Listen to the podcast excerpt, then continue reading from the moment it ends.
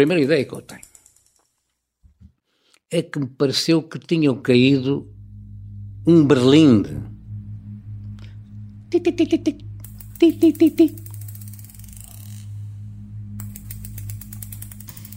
Foi a primeira impressão que eu tive. Os miúdos deixaram. Mas para às três da manhã, depois começou a chapar os caras. Ainda meio adormecido, Geraldino nem imagina que aqueles barulhos possam ser tiros. Talvez sejam os filhos do carcereiro que vivem no primeiro andar da casa-prisão. Mas quando os sons se aproximam e começam a tornar-se mais fortes, o operador de criptologia capturado dois anos antes conclui que nem podem vir do andar de cima, nem podem ser berlindes. António Lobato também acorda pelas três horas da manhã. Percebe imediatamente que são tiros, mas pensa que talvez seja uma tentativa interna de derrubar Seco Touré. Tiros a aproximar-se e tiros a afastar-se. Tiros a aproximar-se e tiros a afastar-se. A primeira ideia foi, olha, é mais uma intentona cá no Seco Touré, que aquilo havia, era, era, eram frequentes, pelo menos contavam eles. É mais uma que nos bate à porta, vai aqui próximo. Mas nunca tinha ouvido nada assim. Não, não, nunca tinha ouvido nada assim. Mas por aquilo que ouvia dos, dos presos, disse, é mais uma. Dentro de minutos, Lobato há de ouvir uma segunda explosão. Mas essa vai abrir-lhe uma porta para a liberdade.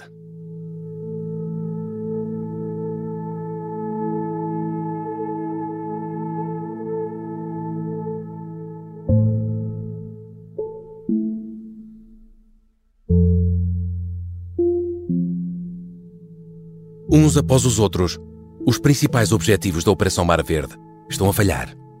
Sekou Touré, o ditador da Guiné-Conakry, está em parte incerta. Amílcar Cabral, o líder do PAIGC, também não foi encontrado. E não há sinal dos caças MiG que deviam estar parados no aeroporto da capital. Os militares portugueses e os dissidentes da Frente Nacional de Libertação da Guiné estão há algumas horas em Conakry.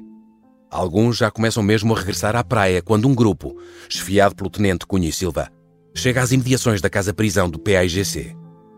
Lá dentro está não só António Lobato, preso há sete anos e meio pelos independentistas, mas também outros 25 militares portugueses. Libertá-los e trazê-los de volta à casa é agora o maior objetivo da missão. Este é o Sargento na Cela 7, uma série para ouvir em seis episódios que faz parte dos Podcast Plus do Observador. É narrada por mim, Pepe Rapazote, com banda sonora original de Noise Earth.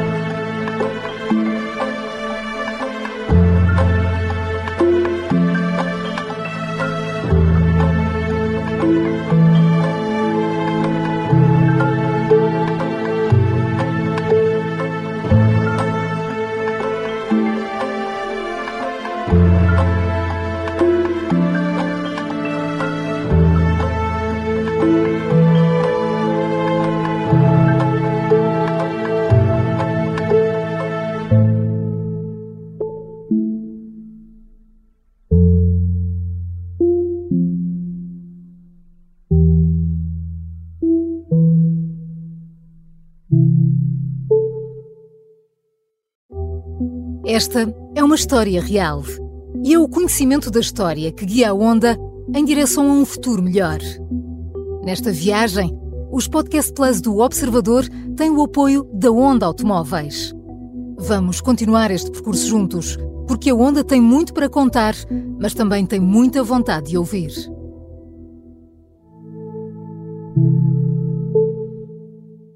Episódio 6 O Resgate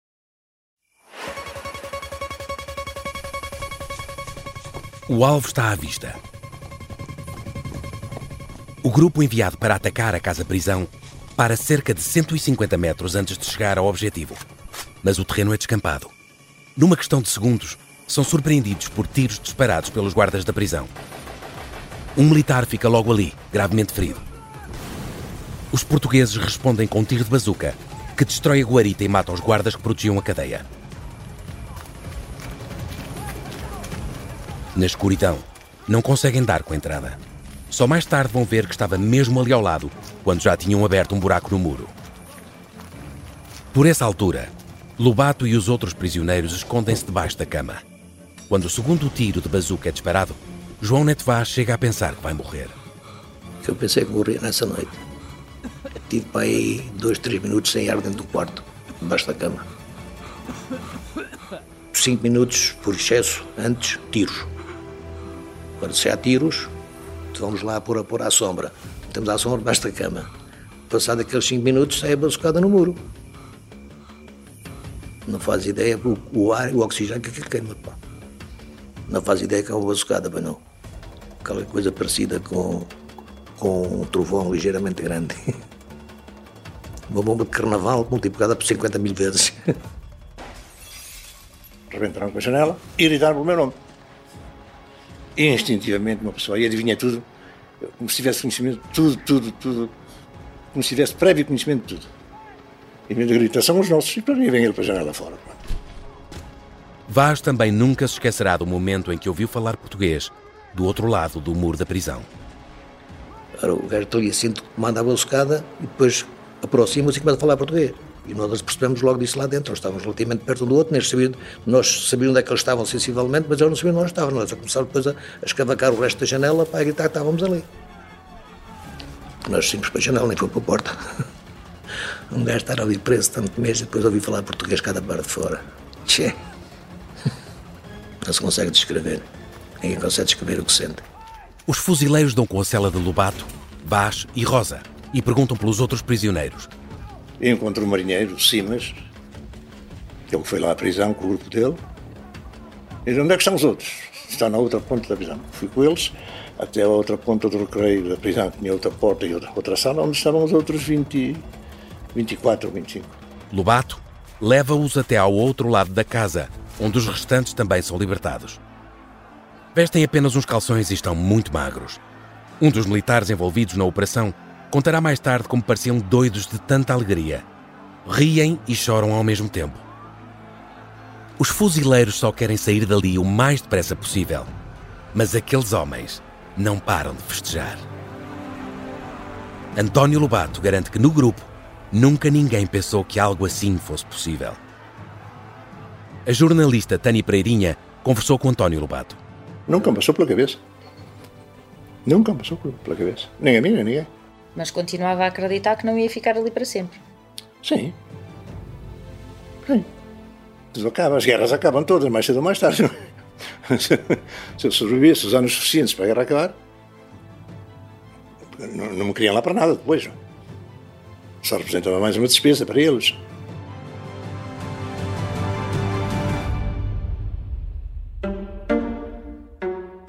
E, no entanto, para Dino, a noite de 22 de novembro era apenas uma espécie de Natal antecipado. Quando foi feito o ataque uh, da nossa tropa àquela prisão de Conacre, eu já tinha sido chamado e informado que ia ser libertado nesse Natal. Todos os anos o PAIGC libertava um prisioneiro. Geraldino Contino só não percebia porque tinha sido escolhido desta vez. Ele que era um dos maiores rufias da prisão, mas o certo é que os preparativos já estavam em marcha. Foi lá um, foi lá um alfaiate tirar as medidas para o fardo. Eu dali 11 dias saía dali, ia para, para, o tal, para, tal, eh, para tal estabelecimento, a edificação onde estavam os dirigentes, para melhorar a minha alimentação. Ia sair da prisão pela porta principal, mais gordo e com um fato novo preparado para as fotografias de propaganda do PAIGC. Acaba por sair magricelas e de calções, através de um buraco na parede. Mas isso não lhe interessa.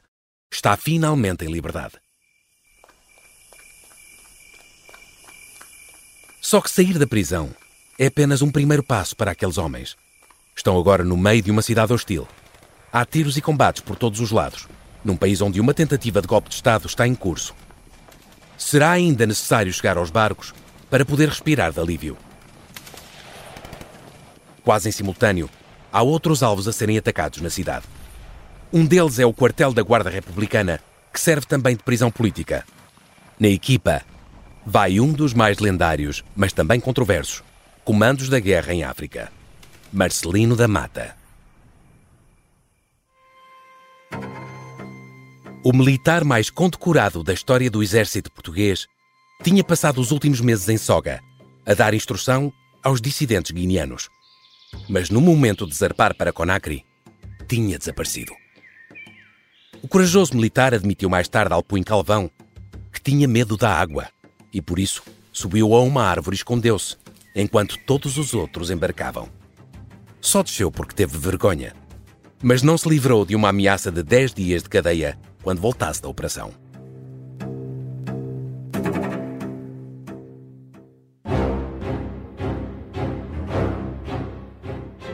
Já em Conakry, Marcelino da Mata tem uma ação de valentia quando salta para cima da casa da guarda e consegue abrir o portão do quartel por dentro para os portugueses entrarem.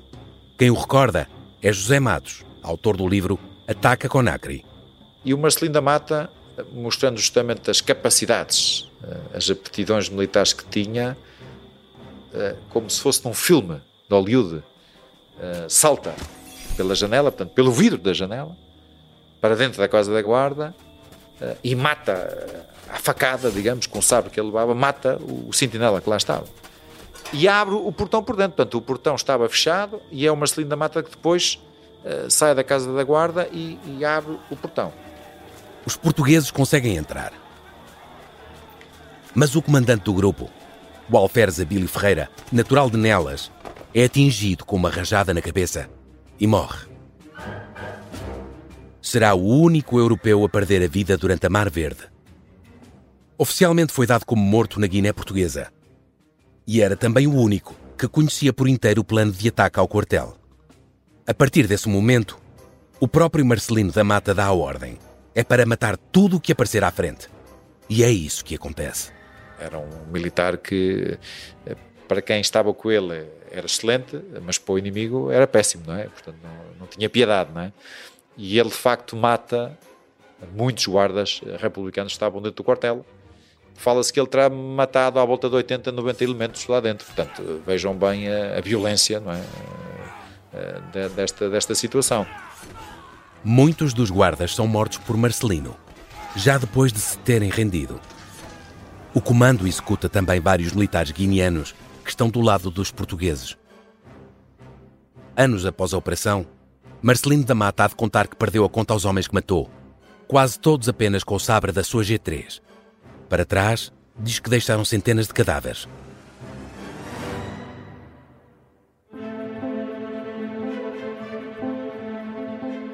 O relato é apenas um dos vários que fez sobre algumas das 2.412 operações em que participou na Guiné. Para muitos, este homem nascido na Guiné Portuguesa é um herói, condecorado por atos de bravura na Guerra de África. Para outros, um criminoso de guerra e depois ainda os que o consideram traidor por ser negro e ter lutado contra a independência, sempre do lado de Portugal. Naquela madrugada em Conakry, foi guardando nos bolsos da farda divisas e galões dos inimigos. Quando volta a bordo da Orion, mostra-os a Alpuin Calvão. Ele, quando depois fala com o comandante Calvão, depois já da operação ter sido executada, o comandante Calvão pergunta-lhe o que é que tinha acontecido no quartel da Guarda Republicana. E ele diz: Bem, matei dezenas deles, aliás, ele até traz eh, chapas de identificação, não é? E o comandante Calvão diz-lhe: Então, mas ó homem, mas uh, vários desses guardas eram do nosso lado, pá, você matou os bons e matou os maus, matou-os todos, não é? E, e ele disse: Então, mas eu não sabia de nada, eles estavam lá e comecei a matá-los, não é?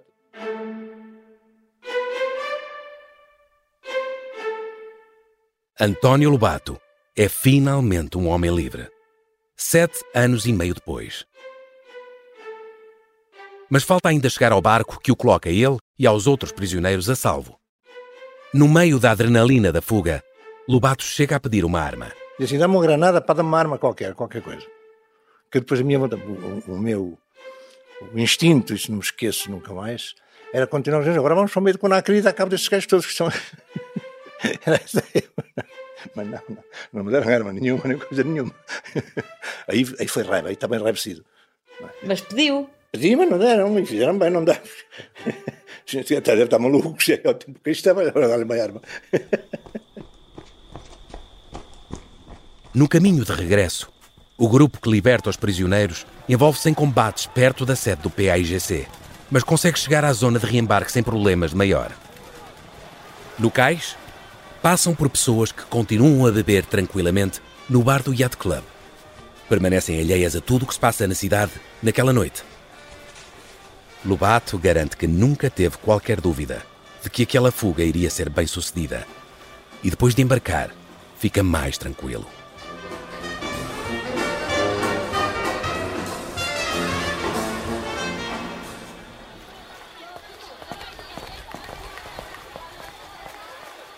Do outro lado do porto, já começam a juntar-se pessoas a olhar para as lanchas que continuam sem sair do lugar. Em vez de se deitar a descansar, João Neto Vaz vai tentar perceber por que não seguem viagem. Tive a falar com um gajo qualquer, dentro qualquer da Marinha, que estava na lancha onde eu estava. Eles estão aqui assim a fazer o quê? Rapaz, se vai haver um golpe de Estado ali assim, vamos, vamos ver uma imperialzinha ali assim a Conacri. É. A ideia era essa.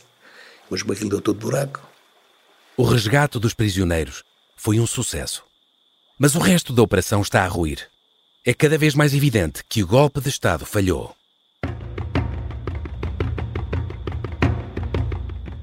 São agora 5 da manhã. Com o sol quase a nascer, o comandante Alpuim Calvão toma a decisão mais difícil. É preciso retirar. Não pode arriscar. Os aviões inimigos que se supunham estar no aeroporto de Conakry não foram localizados e destruídos. E são agora a maior ameaça, explica José Matos. A frota portuguesa está demasiado vulnerável a um ataque.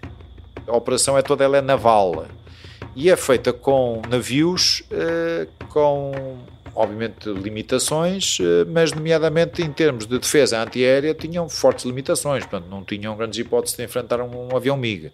Uh, e, e, nós na operação não tínhamos nenhum barco de guerra que tivesse um sistema de defesa antiaérea, vamos assim dizer, que pudesse enfrentar um avião daqueles.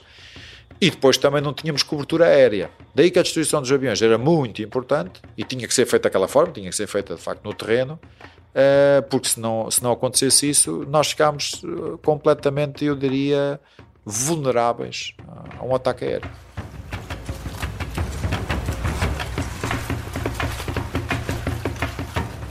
Reembarque das tropas é finalizado apenas por volta das nove da manhã.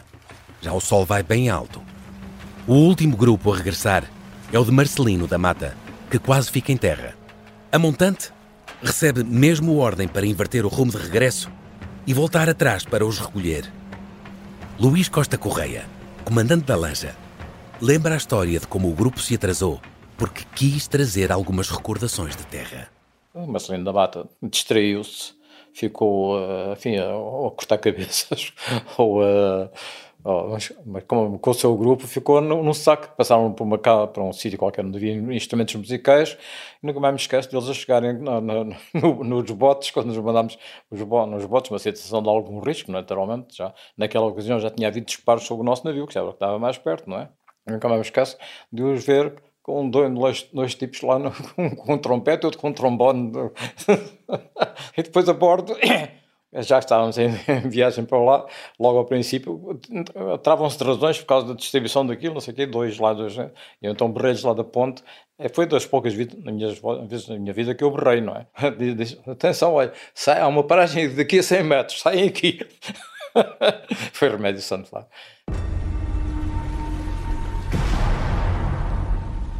Quando inicia a retirada, a montante é alvo de disparos de morteiros vindos da cidade. Responde com tiros de intimidação.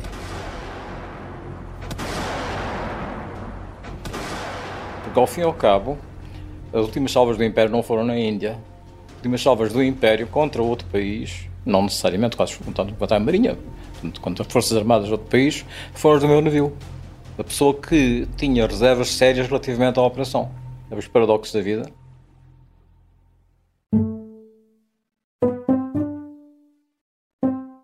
No meio desta história, há um mistério por resolver. Onde estavam afinal os aviões? Naquela manhã, o responsável pela aviação militar ainda é contactado pelo governo da Guiné-Conakry para pôr os caças no ar. Comunica que estão todos avariados, mas compromete-se a pôr nem que seja um a voar. Pedem-lhe que pelo menos ponha o helicóptero. Saguei! Tirei, tirei a faca. Fui, empunhei e mesmo no momento em que. Esta é a história do homem obcecado com a infiltração do comunismo na igreja que quis matar João Paulo II em Fátima.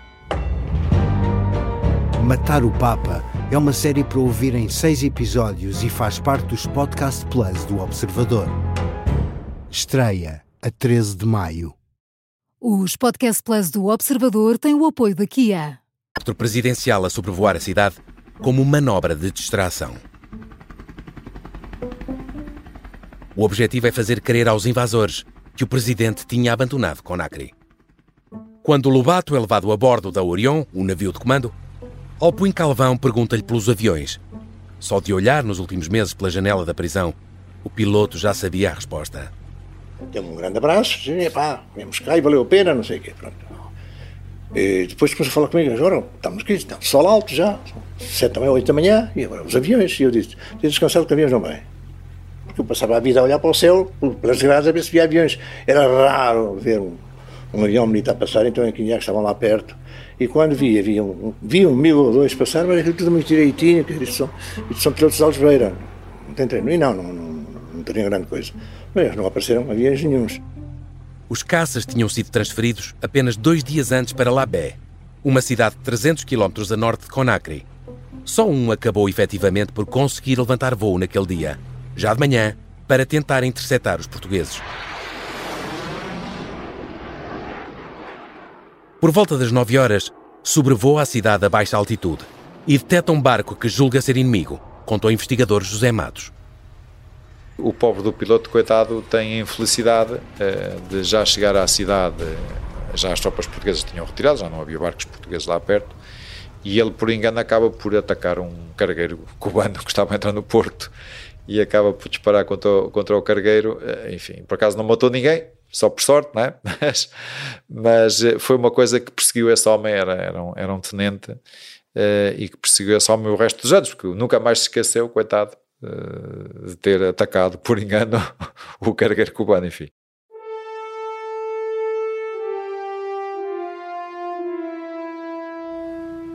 Por essa altura, os seis navios portugueses já navegam de regresso à ilha de Soga. Até que o sol se volta a pôr, a frota vai manter-se em alto estado de prontidão. Ainda está sob ameaça de ataque. Entretanto, em Bissau, Spínola fica furioso com o falhanço do golpe de Estado. O, o general Spínola uh, fica muito desiludido com o resultado da operação. Porque uh, o general Spínola tinha como principal objetivo o golpe de Estado. Uh, e quando de facto isso não acontece, e, e, essa parte podemos dizer que de facto é, é, é a operação nesse aspecto é, é, falhada, é um golpe falhado, não é? E tem alguns desabafos, nomeadamente com o comandante marítimo na Guiné, em que ele diz ao comandante marítimo da altura, em que ele diz que de facto o Calbão tinha sido uma desilusão. É? Portanto, ele tem esse desabafo. Uh, e depois, quando o Calbão regressa a Bissau, de facto também o critica, é? e portanto, e manifesta-lhe de certa forma o seu desagrado, assim, o seu desconsolo é? com, com o que tinha acontecido. No relatório que escreveu na altura, Alpuin Calvão defendeu que ter ficado em Conakry, naquelas circunstâncias, teria sido correr um risco de consequências desastrosas. O comandante, que morreu em 2014, assumiu toda a responsabilidade pelo que falhou na operação. Bem ou mal, o único juiz no campo da ação era eu. A decisão de retirar, e sabe Deus como me custou fazê-lo, foi minha.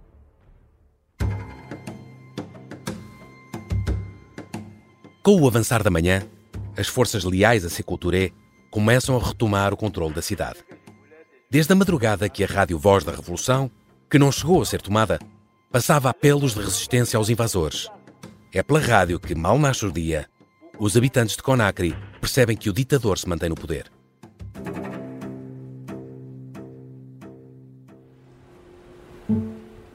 A bordo de um dos navios, António Lobato tem a primeira refeição em liberdade em mais de sete anos.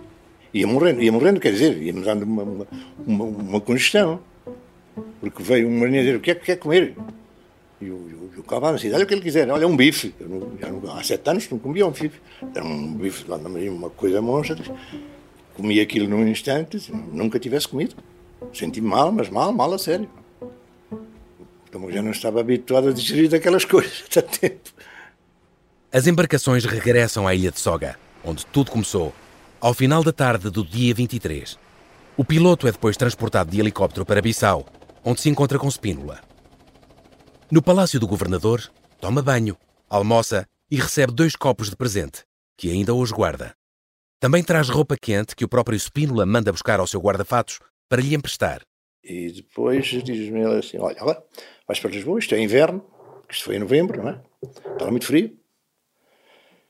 E, e vais esta camisolinha de gola alta. A camisola podes ficar com ela, mas a gabardina levas à minha casa, levas à minha mulher. E assim foi, ele veio.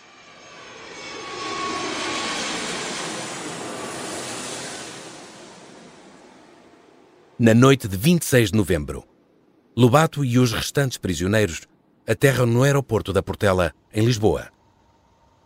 O autocarro militar que os recolhe anda durante uma hora às voltas até parar no Forte de Catalazete, em Oeiras.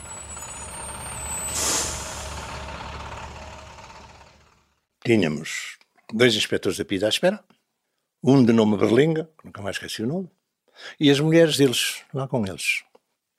Nas para as instalações, que já estava tudo preparado, janelas todas trancadas, portas todas trancadas, sempre com luz acesa, tudo no escuro. E lá ficámos uma semana. Eu levantava um dedo, o Pito vinha logo a correr e buscar, fosse o que fosse que eu dissesse. Se eu dissesse que era um cabrito inteiro, eles iam buscar. Há isso. Mas estou preso mais uma semana. Sem. Mas com explicação, disseram-lhe alguma coisa ou não? Sim, os jornalistas da France Press que andavam aí a correr tudo por todo lado, sabiam o que é que e se passou. E foi por isso que andaram a dar então as é, voltas? Possivelmente, penso eu, para despistar alguém. Senão não, não tem outra justificação possível, não é?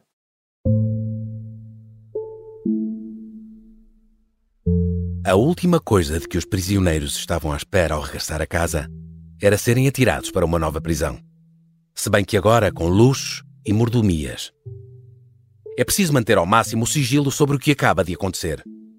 Tanto que já em Portugal, os militares começam a ler notícias sobre eles próprios.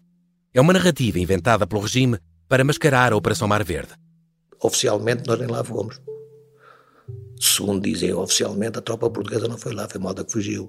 Porque eu estava ali assim para, na, em, em Catalazede para, e comprava jornais, ou eles compravam jornais todos os dias, depois vinha, ah, chegou o Ferreira Vaz para a Guiné, está em tal lado, e eu aqui. As notícias no jornal. Tinha chegado, chegou o Lobato, chegou este, chegou aquele, e nós aqui no Forte Catalazede. Oficialmente nós tínhamos fugido sem, sem o apoio da, da tropa portuguesa. Tínhamos fugido por conta própria, estava a chegar hoje um, amanhã chegou, chegava outro, depois chegavam cinco ou seis, até que chegaram todos. Durante a semana, Maria dos Anjos, a mulher, e os pais de Lobato, de quem é o único filho, não fazem a mínima ideia de que ele já está em liberdade e em Lisboa. Nem os pais de João Neto Vaz, que já lhe tinham feito o funeral e ainda o julgam morto. Até onde pode o ditador da Guiné-Conakry ter tido conhecimento da operação? A dúvida ainda permanece. Nos meses que antecederam a Mar Verde, Touré foi avisando que um ataque ao país estaria iminente. E já nessa altura, apontava o dedo a Portugal. Touré não só sabia que algo estava em curso, como até estava a par do recrutamento de dissidentes nos países vizinhos. Quem o garante é Bilguissa Diallo. Ele sabia, não sabia quando, não sabia como, mas sabia que ia acontecer. Sabia porque tinha espiões dentro da operação. Dentro da FNLG havia diferentes níveis de informação. Mesmo com o meu pai, eu apercebi-me de que muitas das coisas que ele pensava não foram o que aconteceu. E apesar de todas as cautelas para que a operação não fosse atribuída aos portugueses, nunca houve dúvidas sobre quem estava por trás da Mar Verde.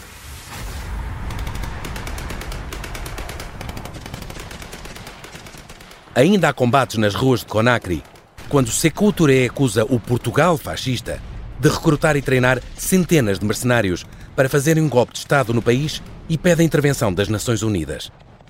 Jusqu'à une agression armée. Des de mercenaires ont été recrutés, ont été cantonnés dans une île de Guinée-Bissau. Et le Portugal fasciste en voulait tellement la Guinée parce que la Guinée était la base des mouvements de libération des colonies portugaises. A partir daí, o ditador aumenta a repressão. Em apenas dois meses, prende 5 mil pessoas e condena várias centenas à morte. O governo e as forças armadas são dizimados. Grande parte dos ministros e dos oficiais superiores do exército recebem voz de prisão. Um ano mais tarde, serão julgados por um tribunal popular que há de condenar 62 pessoas à morte e outras 68 apenas de prisão perpétua com trabalhos forçados. Três ex-ministros e o comissário da polícia são enforcados numa ponte da capital. Os seus cadáveres deixados em exposição durante dias para dar o exemplo. Meses antes, também tinha sido essa a sorte do grupo de militares portugueses liderado pelo tenente Januário Lopes.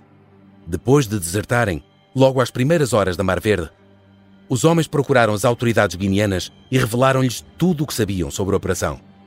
No final, não receberam clemência. Acabaram enforcados, um por um, em árvores da capital da Guiné-Conakry. Que le Conseil exige la cessation immédiate. O Conselho de Segurança das Nações Unidas reúne no próprio dia da Operação Mar Verde. É rápido a condenar Portugal.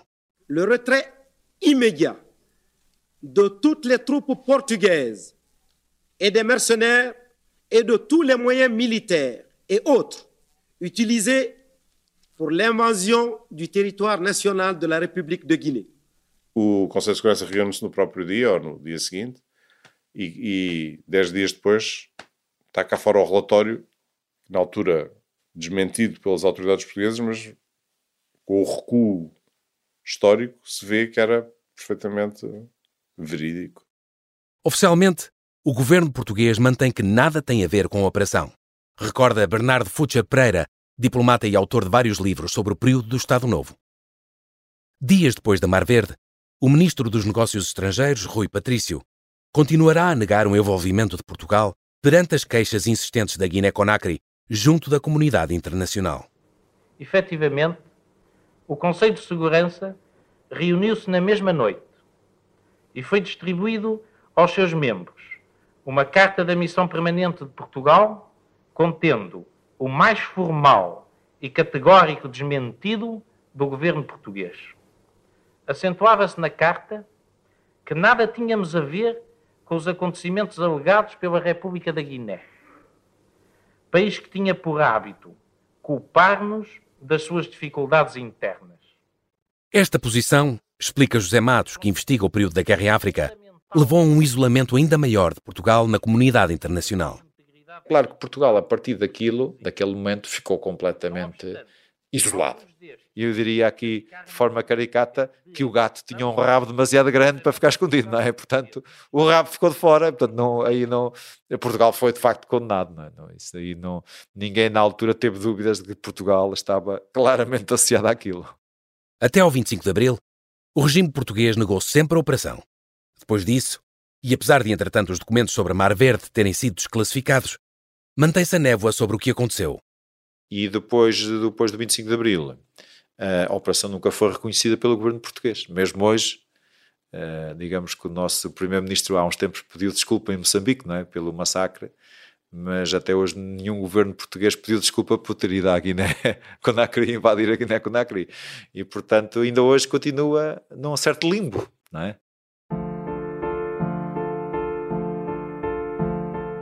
Naquele dia em que o telefone toca em casa dos pais, em Espinho, Maria dos Anjos está longe de imaginar a notícia que vai chegar do outro lado da linha. Sete anos e meio depois de uma espera angustiante, António está finalmente em liberdade. Ela nem quer acreditar. Nesse dia, de tal maneira, fiquei maluca que uh, estava em casa dos meus pais, meu pai uh, recebeu o telefonema para eu ir para que, que o António estava em Lisboa. António tinha passado os últimos dias impaciente na sua nova prisão temporária, desta vez imposta pela Polícia Secreta Portuguesa. Ao fim de uma semana, dizem-lhe que poderá sair, mas com uma condição. Tem calma, pá. E agora, amanhã ou depois, vais embora, sais daqui. E eu, não, é? Mas tens que fazer uma coisa. Eu, o quê? Tens de inventar uma fuga, dizer que fugiste e não sei o que. Eu, não, isso inventar fugas é fácil, não custa nada. Então, inventa lá uma fuga, que amanhã eu venho-te buscar para ir à televisão. E é assim que, para o país inteiro ouvir, o sargento António Lobato, um herói de guerra que passou mais de sete anos na prisão sem nunca ceder, aparece no horário nobre da televisão. Vai contar uma história imaginada de como fugiu sozinho. Mas isso, só por si, não é suficiente para o regime. Lobato e os restantes 25 prisioneiros libertados ainda têm de assinar um papel. Comprometem-se a não revelar nada sobre o que se passou. Oficialmente, a Operação Mar Verde nunca existiu. António Lobato está agora livre. Nunca perdeu a esperança de que aquele momento pudesse chegar, mesmo depois de tudo o que viveu na prisão. Só faltava mesmo o reencontro com Maria dos Anjos. Lembra-se do reencontro? Ah, isso me lembro, não posso esquecer. O, o centro de, de, de, da Força Aérea ainda era na, na Avenida de Marquês de Pombal, ainda era ali, agora já não é, mas era ali. E eu nunca mais me posso esquecer do abraço que ele me deu. Não me esqueço. O António, que está agora diante dela, é muito diferente do homem do qual se tinha despedido sete anos e seis meses antes, numa manhã de maio. Está pelo menos 20 quilos mais magro. Tem uma cicatriz que lhe marca o rosto, atravessando toda a testa até ao nariz. As costas estão cobertas de marcas das catanadas que levou quando foi capturado. Mas aos olhos de Maria dos Anjos, nada mudou. Eu, para mim, ele estava sempre igual. Esteve sempre igual na vida, ainda hoje.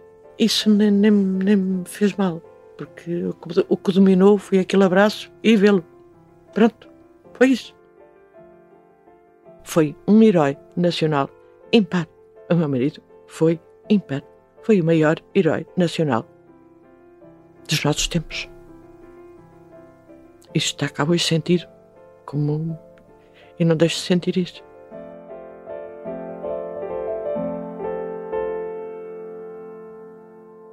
Já se passaram mais de cinco décadas desde que António Lobato foi resgatado e regressou a Portugal.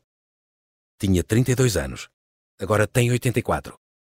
A cicatriz da testa está menos marcada, mas permanece lá. Continuou a ser piloto militar. Chegou a experimentar a aviação comercial em Cabo Verde, mas não gostou.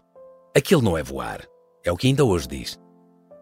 Também voltou várias vezes à Guiné-Bissau. Reencontrou alguns dos seus carcereiros, até almoçou com Nino Vieira, que na altura era presidente. Não guarda ressentimentos. Maria dos Anjos, a mulher, também cumpriu o seu sonho. Dedicou-se às artes, tornou-se bailarina e foi professora de balé no Conservatório da Gulbenkian. Agora, António já não voa. Mas se lhe pedirmos para definir a liberdade, é para dentro do cockpit que volta. E para a sensação de voar pela primeira vez. Sensações que não, não há, eu acho que não há palavras para descrever. não se sente tudo no primeiro voo. É uma sensação muito brusca, muito forte. A sensação do voar vem depois, ao longo do tempo, sei lá, melhor estou a uma pessoa sozinha num, num avião a 30 mil pés de altitude, a 10 km ou 12, a ver a curvatura da Terra, porque se vê, num dia limpo, num, uma imagem dessas que nunca mais esqueço, lá em cima o ruído desaparece praticamente todo, silêncio absoluto, gente a ver o mundo.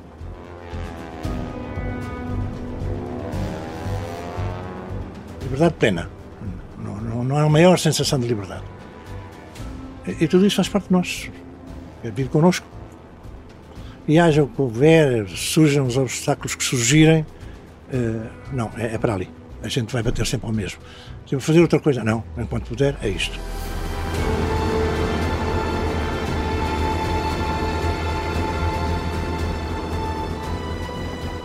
O Sargento na Cela 7 é uma série para ouvir em seis episódios e faz parte dos Podcast Plus do Observador. Pode ouvir no site do Observador e subscrever nas plataformas de podcast habituais.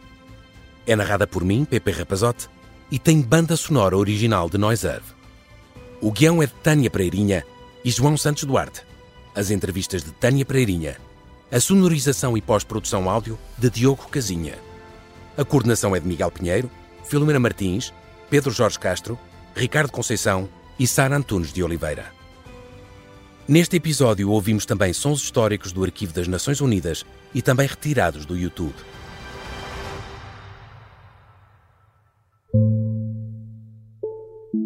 Podcast Plus do Observador. É mais do que um podcast.